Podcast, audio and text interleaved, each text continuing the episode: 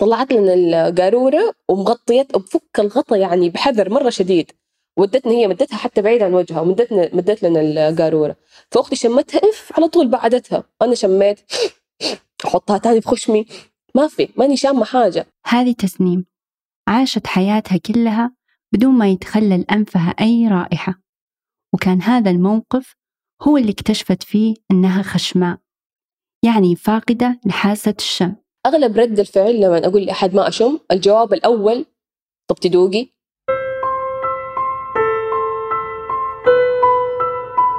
في كل مرة نتثاءب تتقلص عضلات وجهنا ورقبتنا نقفل عيوننا وتتوقف جميع المعلومات الحسية في أجسامنا. كل مرة لمدة ست ثواني فقط نفقد الصلة بالعالم ونفقد الصلة بأجسادنا وننعزل لفترة بسيطة من الزمن.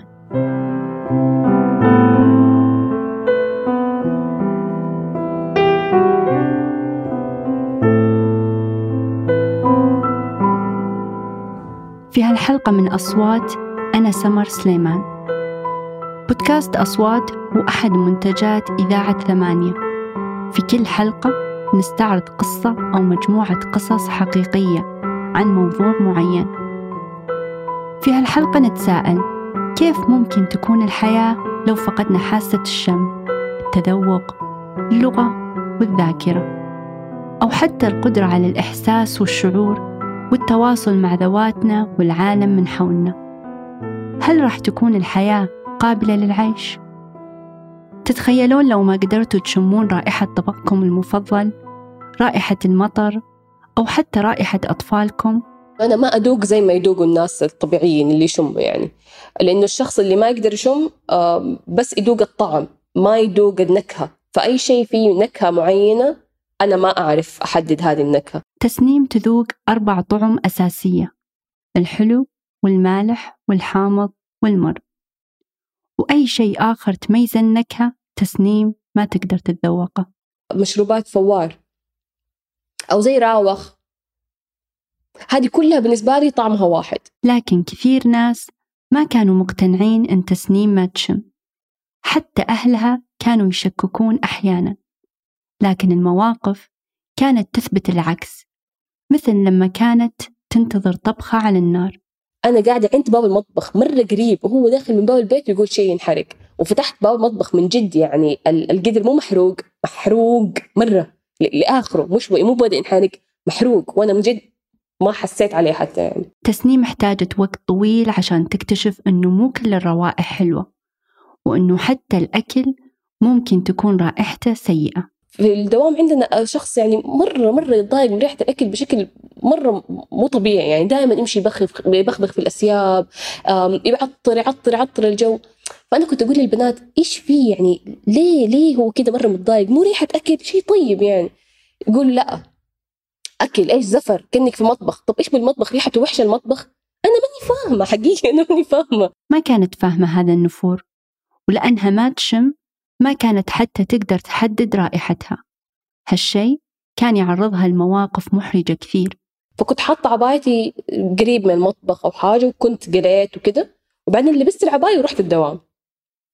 وجات واحدة من من زمان ما شفتها وجيت حضنتها وبس حضنتها وبسلم عليها قالت لي ريحتك قلي بعدين بعدتها كده قلت كيف؟ طلعت في البنت اللي جنبي اللي قبلها سلمت عليها قبلها قالت لي إيوه ريحتك قلي تسنيم ما كانت تعرف إيش يعني ريحة القلي أو كيف ممكن ريحة المطبخ تمسك في الملابس. كمان ما كانت تفهم كيف الناس ممكن يستخدموا حاسة الشم ليميزوا بين الأشخاص وممتلكاتهم. مثلا يكون في عزيمة وكلنا معلقين عبينا. تيجي واحدة من البنات ما تدور العبي كده بالإحساس أو بعينها تشمشم. يعني تمسك العباية من كمها تشمها تطلع عباية أمها. كانت تزود دهشتها واستغرابها وهي بتشوف الناس تعبر عن الرائحة حتى في لغتهم وروتينهم اليومي. طلعنا برا ورجعنا دخلنا إيه في ريحتنا شمس؟ لحظة كيف يعني ريحتنا شمس؟ إيش إيش يعني ريحة شمس شمس؟ كيف يعني الشمس عندها ريحة؟ وبعدين إحنا كيف صارت ريحتنا شمس؟ أنا ما فهمت. لكن برضو إنه وردة ريحتها كذا مفهوم بالنسبة لي أكثر من إنه الشمس لها ريحة الهواء ريحة مطر. طب المطر موية والموية ما لها ريحة كيف المطر؟ كيف في ريحة مطر؟ ريحة السيارة الجديدة. إيش يعني ريحة جديدة؟ كيف الجديد له ريحة؟ يعني ما أدري لما يصير قديم يصير ريحة أوادم؟ أحيانا تكون الرائحة هي الوسيلة الأولى اللي نقدر فيها نستعيد ذاكرتنا بالأشخاص. بس كيف الأماكن يكون لها ريحة؟ ومربوطه بالذاكرة. دخلوا مكان أوه ريحته زي تفتكروا ريحة المكان اللي رحناه في, في الوقت المعين؟ أنا فاكرة المكان بس ماني عارفة المكان اللي قدامي الحين إحنا فيه مثلا ما يشبه اللي كنا فيه ذاك المرة لكن هم يقولوا ريحته زي كذا. أنا ما ما تربط معايا آخر شيء حاولنا نفهمه كيف ممكن تكون الرائحة مصدر للراحة والأمان؟ مثلا ماما كانت تقول لأختي مثلا إنه بزورتك هو ما ينام غير بريحتك هاتي بلوستك وروحي عشان أحطها عندهم خلاص هم يناموا إن ريحتك فيه. أنا قاعدة أقول طب يمكن ما يشموا زي خالتهم.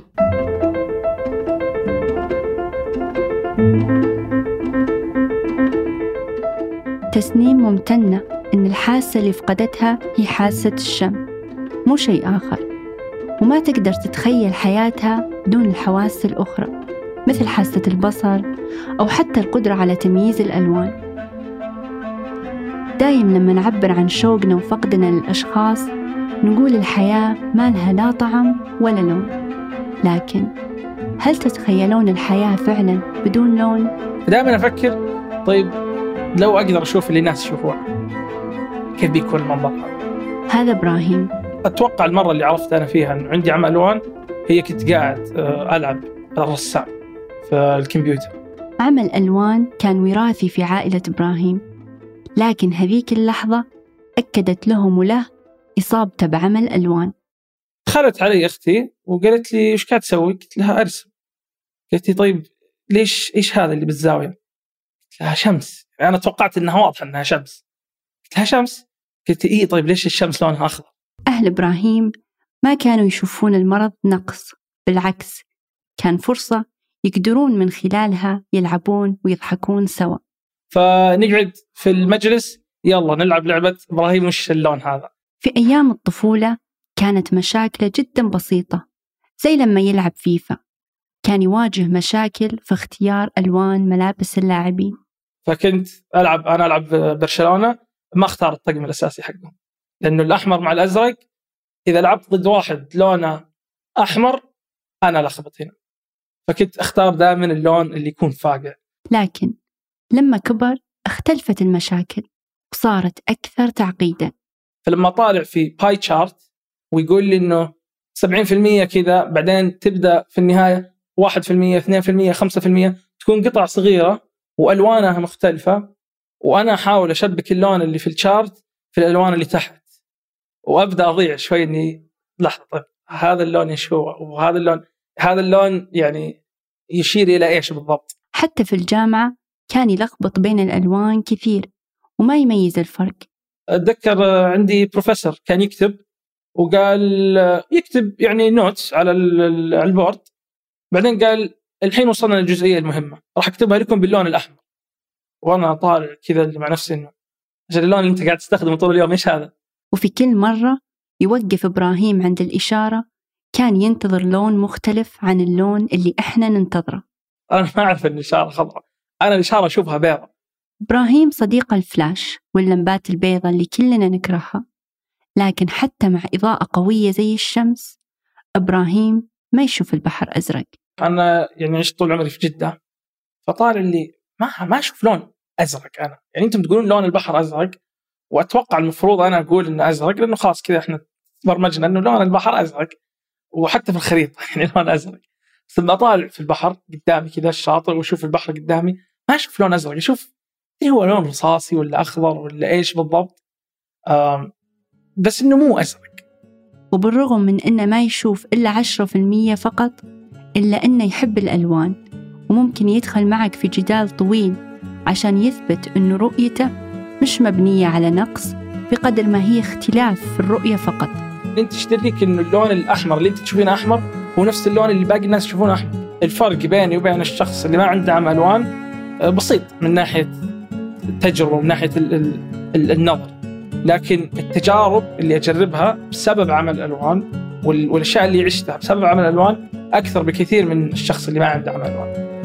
يعتقد إبراهيم إنه محظوظ بالتجارب اللي خاضها بس لأنه ما يشوف الألوان. وانعمل ألوان أعطاه بعد آخر للحياة. إبراهيم يعرف إنه هو إبراهيم. يعرف أمه يعرف أبوه ويتذكر كل حياته. لكن كيف ممكن تكون الحياة لو فقدنا الذاكرة؟ واحدة من هالقصص بعد الفاصل.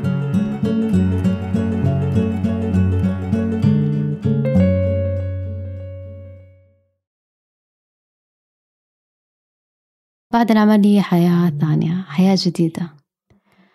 إيش اللي صار؟ يعني كأنك تقومي أبيض. يعني صفحة بيضة كل شيء أبيض كأنك طفل من جديد وولد ما يعرف أحد. هذه سوسن كانت توصف لحظة مرت فيها قبل ثمان سنوات لما صحت من غيبوبة استمرت أسابيع بعد عملية خطيرة. صحت سوسن من الغيبوبة وكأنها طفل من جديد. لكن أثناء الغيبوبة كانت في عالم ثاني. آه أنت تكوني في عالم ثاني عالم الأموات فكنت أشوف أرواح ناس قريبين مني بس عالم ثاني. أشوفهم وفي شيء واحد بس يمكن يمكن وقتها استوعبته إنه هل أنا مت يعني؟ أو أنا في عالم ثاني؟ سوسن وقت الغيبوبة كانت متصالحة مع فكرة الموت وكان ارتباطها الوحيد في الدنيا هي الأمانة اللي ما سلمتها لصاحبتها وهي صور زواج أختها. لكنها لما صحت لقت نفسها في غرفة بيضاء بدون أي ملامح. كل المواقف اللي مرت فيها من طفولتها إلى لحظة العملية انمسحت. كل الأشخاص اللي تعرفهم في حياتها راحوا من ذاكرتها. حتى أمها حتى نفسها. مين أنا؟ ليش أنا هنا؟ آه، إيش راح أسوي؟ آه، إيش وضعي؟ آه نيرس آه يعني كلهم ناس معرفهم هم اللي حواليني. قلت لك بعد كم يوم ما ألاحظ أنا جالسة أقول ربي من هذه الإنسانة الطيبة؟ أحسها كذا روح طيبة مهتمة فيني كذا بس مو عارفة إنها أمي. أقول مين هذه الإنسانة الطيبة؟ كذا بشعور مطمئن جدا. تتخيل يوم تصحى من النوم وأنت فاقد الذاكرة؟ تنسى من أنت ومن معك في البيت تنسى اللغة وتصير ما تقدر تتكلم ولا تفهم كلام الناس تفقد حاسة البصر والقدرة على الحركة. حتى المشاعر تكون شيء غريب ومو مفهوم. سوسن مرت بكل هذا إلا أنها كانت تصف اللحظة بإيجابية. لحظة بيضة يعني مش عارفة أحد بس يعني راضية. آه مبسوطة كذا عالم أبيض. ناس تهتم فيك حواليك. آه بس بس تنامي نوم عميق طبعا. وزي كذا تصحي. آه أوكي كل أبيض. عالم سالم طيب. النوم عميقه يعني هذه اللحظات اللي بعد العملية. ما ما تستوعبي إيش إيش أنا؟ مين أنا؟ آه ممكن وقتها ما كنت مهتم مين أنا؟ أو فين أنا؟ بدت سوسن تدريجيا تطلع من الغرفة البيضاء. وتظهر لها ملامح لحياتها السابقة. فكان أول شيء تذكرته هو والدتها. وأنا طالعها؟ آه جت صورة كذا وأنا طفلة. آه هذه أمي. عنه أرجع أقول هل وقتها يعني وقتها مش مش واضح الإحساس يعني إيش أمي؟ يعني بس هذه هذه تبعي يعني هذه هذه من حياتي. رغم أنها ميزت أمها لكنها ما كانت تعرف إيش يعني أم وإيش مشاعرها تجاه أمها. كانت فقط تميزها على أنها شيء مرتبط فيها لأسباب ما تقدر تفسرها. بدأ شعور السلام اللي كانت تحس فيه في الغرفة البيضاء يتلاشى. في كل مرة تستعيد فيه شيء من ذاكرتها. أنا كنت في عالم ثاني أنا كنت قديمة. حتى هم يعني 2011 أحس نفسي كأني رجعت بالزمن. والعالم راحوا أنا ضايعة. يعني من الأشياء إحساس الضياع إنه واو أنا متأخرة مرة مرة. أبغى أجري بس مو مو قادر أجري. العالم تروح يعني هذا الإحساس بعد العملية جدا واضح. إنه مش أنت مش بالزمن نفسه. كانت قدرتها على الرؤية ضبابية واحتمال إنها تستعيد نظرها بشكل كامل وارد لكنه غير مؤكد. سوسن ما تدري من هي وكيف شكلها. وكان عندها فضول تعرف ملامح وجهها. كنت أبغى أشوف نفسي مش قادرة وجهي بمراية مش قادرة. بس سبحان الله اللي أعطاني هذاك ربي إنه أصور نفسي كذا. أصور انعكاسات. آه okay. هنا في زجاج أوقف قدام. okay. تت أصور. أنا مش عارفة كيف الصورة مش عارفة كيف. بس إنه آه okay. ممكن هذه الزاوية حلوة. يعني هو إحساس. كان عندها يقين إنه بيجي اليوم اللي تستعيد فيه بصرها. وبتقدر تشوف نفسها وتشوف الصور اللي تصورها. وعشان كذا استمرت سوسن تصور نفسها شهور طويلة. حتى علاقتها مع اللغة كانت معقدة وما كانت تقدر تسمع إلا حروف مبعثرة ما تقدر تفسر معناها. سوسن تعلمت اللغة من جديد زي الأطفال لكن التحدي كان جدا صعب. الكلام وقتها كان مرة صعب. أه تعرف الإنسان مرة ثقيل. المشكلة مو بس كنا. الكلمات الفهم. أنا ما أفهم كيف أنت إيش تقولي. أو إني أجيب كلمات أو إيش المقصد. الشيء الأساسي إيش المشاعر. أنا ما أفهم أنت تضحكي زعلانة فرحانة. أنا ما ما أعرف. سوسن كانت برضو تحس بغموض تجاه المشاعر. ما كانت تقدر تحس بمشاعرها وتفهمها أو حتى تفسرها. ولا كانت حتى تقدر تفهم مشاعر الآخرين. مشكلة تعبير يعني مشكلة إنك أنت مش ما عندك قدرة على التواصل. يعني أي إنسان يحتاج منك تواصل. أنت مش قادرة تطلعي له هذا التواصل. يعني إحنا موقف حزن سوسن. طب أنا مو حاسة. حتى حاسة اللمس فقدتها سوسن بعد العملية. فالألم مثلا ما تقدر تحس فيه. وإذا مسكت شيء بيدها ما تقدر تترجم معناه. أنا أحس هذا الشيء بس مو فاهماه. ما أعرف أعبر عنه. يعني في الدماغ ما راح يترجم إنه أملس. أنا حاسة يعني هنا في إحساس. بس هذا إيش؟ أنا أبغى هذا الإحساس المعنى من هذا الإحساس إيش؟ العملية اللي أجرتها والوقت بعد الغيبوبة كان في أمريكا. جلست سوسن مع أهلها كم شهر هناك للعلاج. ولما انتهى العلاج ورجعت للسعودية دخلت غرفتها وكأنها داخلة غرفة شخص قديم ما تعرفه. يعني لما رجعت أنا جامعة أنا في دراسة في كتب في في في أشياء. يعني كل ما أرجع أفتكر لما دخلت غرفتي يا الله هنا في حياة. ما أقول هذه حياتي؟ اللابكوت الكتب الأوراق. يا الله يعني فيعني كان صدمة يعني كانت صدمة إنه يعني كانت شعور مو حلو يعني كل ما أفتكر اللحظة ضياع تحسي نفسك ضياع سبحان الله كان صادفت إنه كل أحد خاص رجع انشغل بحياته فتحسي نفسك ضياع. سوسن قعدت شهور في أمريكا وما قدرت تستعيد ذاكرتها لكن أول ما وصلت مكة المدينة اللي عاشت فيها طفولتها صار شيء ما توقعته لا هي ولا أهلها. أفتكر هذه أول ذكرى آه مشينا جزء من آه، طريق الهجرة. كانت في أغنام. فأول ما شميت الريحة صورة من ذاك الطفولة. آه يا الله! كيف افتكرتها؟ سبحان الله. تسنيم اللي ذكرنا قصتها في البداية ما كانت تحس بحاسة الشم وكانت تستغرب كيف تربط الذاكرة بالرائحة. لكن سوسن كانت الرائحة هي المفتاح الأول لذكريات طفولتها. رائحة أغنام مكة هي اللي خلت موج من ذكريات الطفولة يعود لها. كل ذكريات مكة؟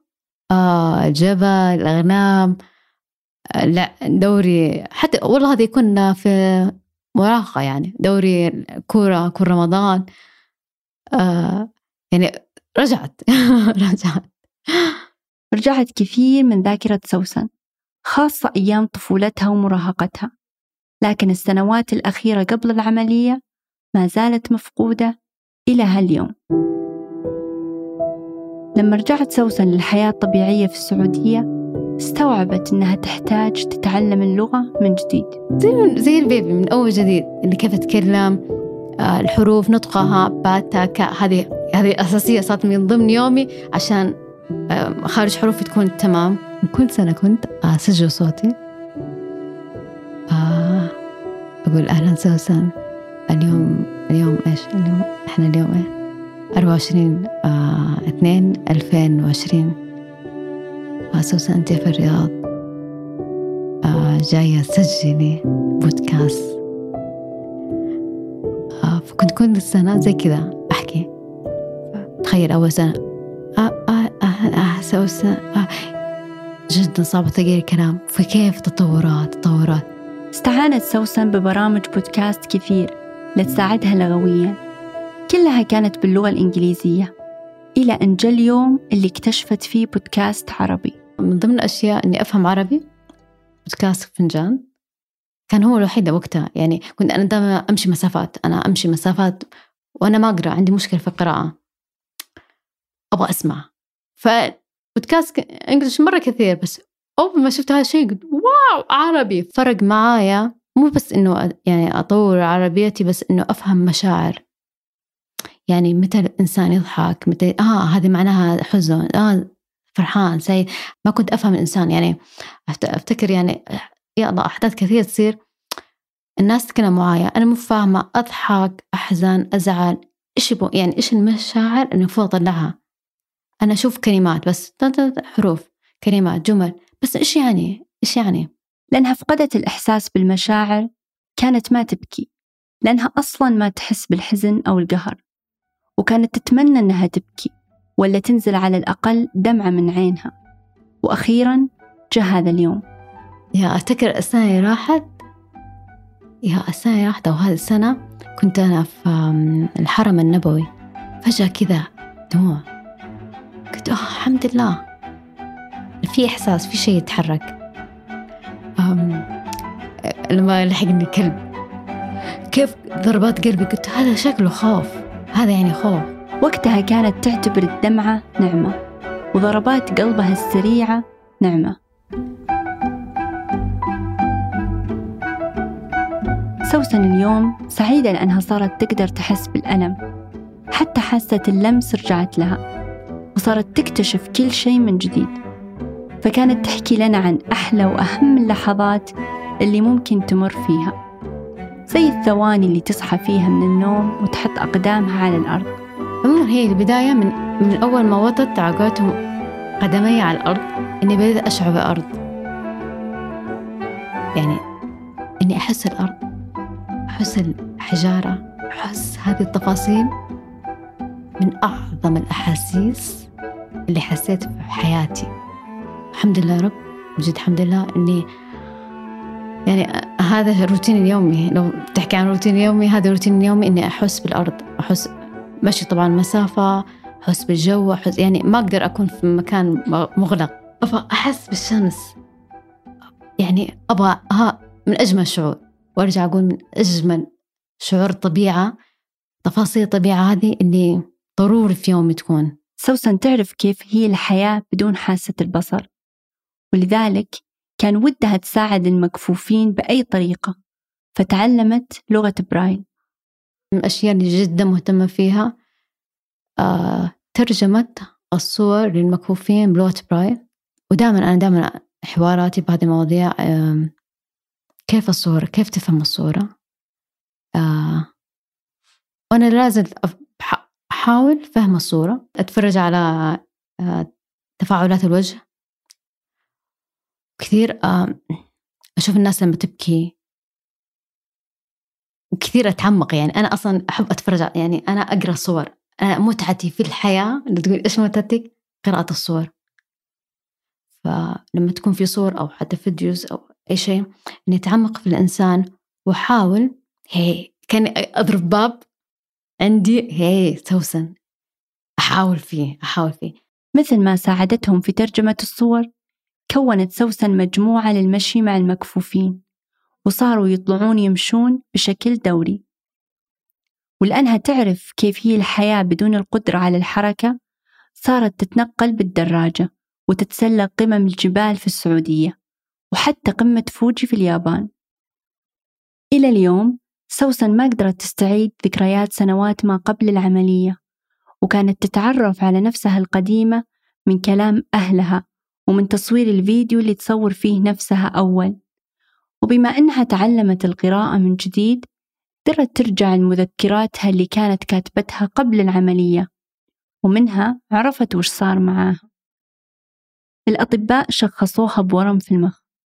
قالوا لها في البداية إنه صغير وما له تأثير لكن الورم كان يزيد حجمه وأعراضه بدأت تظهر بشكل أكبر إلى أن انتهى بها المطاف بالعملية اللي كانت نتيجتها الغيبوبة. سوسن تشوف نفسها القديمة بطريقة مختلفة وتتكلم عنها وكأنها شخص آخر. شكرا لها سوسن يعني إن صورت أشياء عشان توريني إيش كنت سابقا. كأنها مرحلة ثانية كأنها حياة جديدة كأنه حياة يعني يمكن ما يجمعنا إلا الطفولة.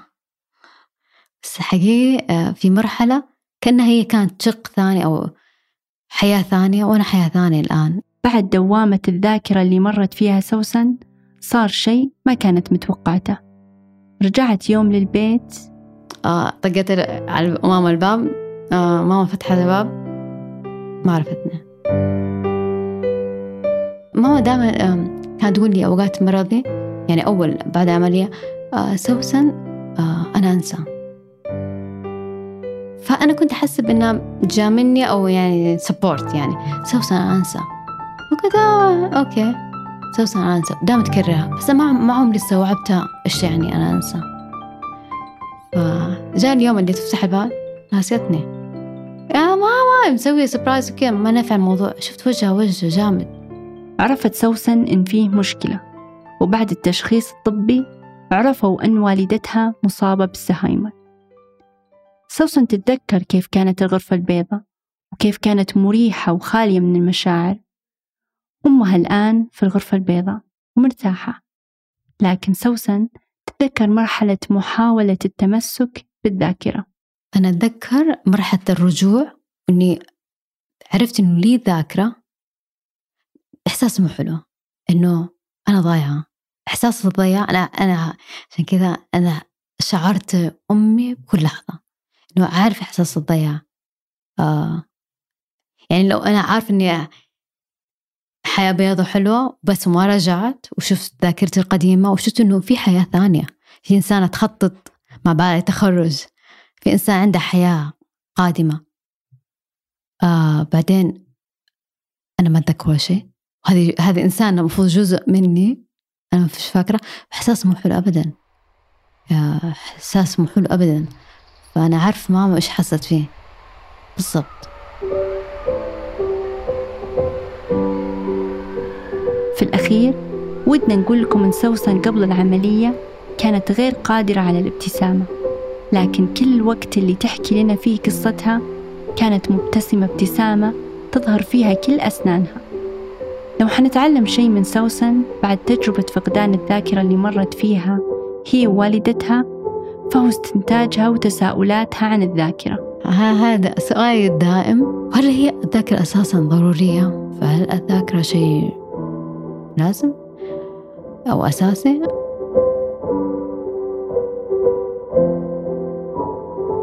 اللي وصلت له حقيقة إنه الشيء المهم إنك تعيش اللحظة إنه هذا الشيء راح يبقى لك إنك تكون الآن سعيد. إني أكون الآن سعيد مع ماما إني أطلع أمشي معاها نكون سعيدين أغني معاها. يمكن أوقات يعجبها أوقات ما يعجبها. غناية. آه اللحظة هذه اللي أحكي مع بابا. يسوي مع معادلات رياضيات وعلى فكرة ما أفهم أرقام وأبدأ أخبص يعني كل هذه اللحظة الآن جالسة أسجل صوتي اللي ما أعرف كيف حيكون. هذه اللحظة هذه هي الإحساس وهي الذاكرة الأساسية. بعدين خلاص كش حتبخر.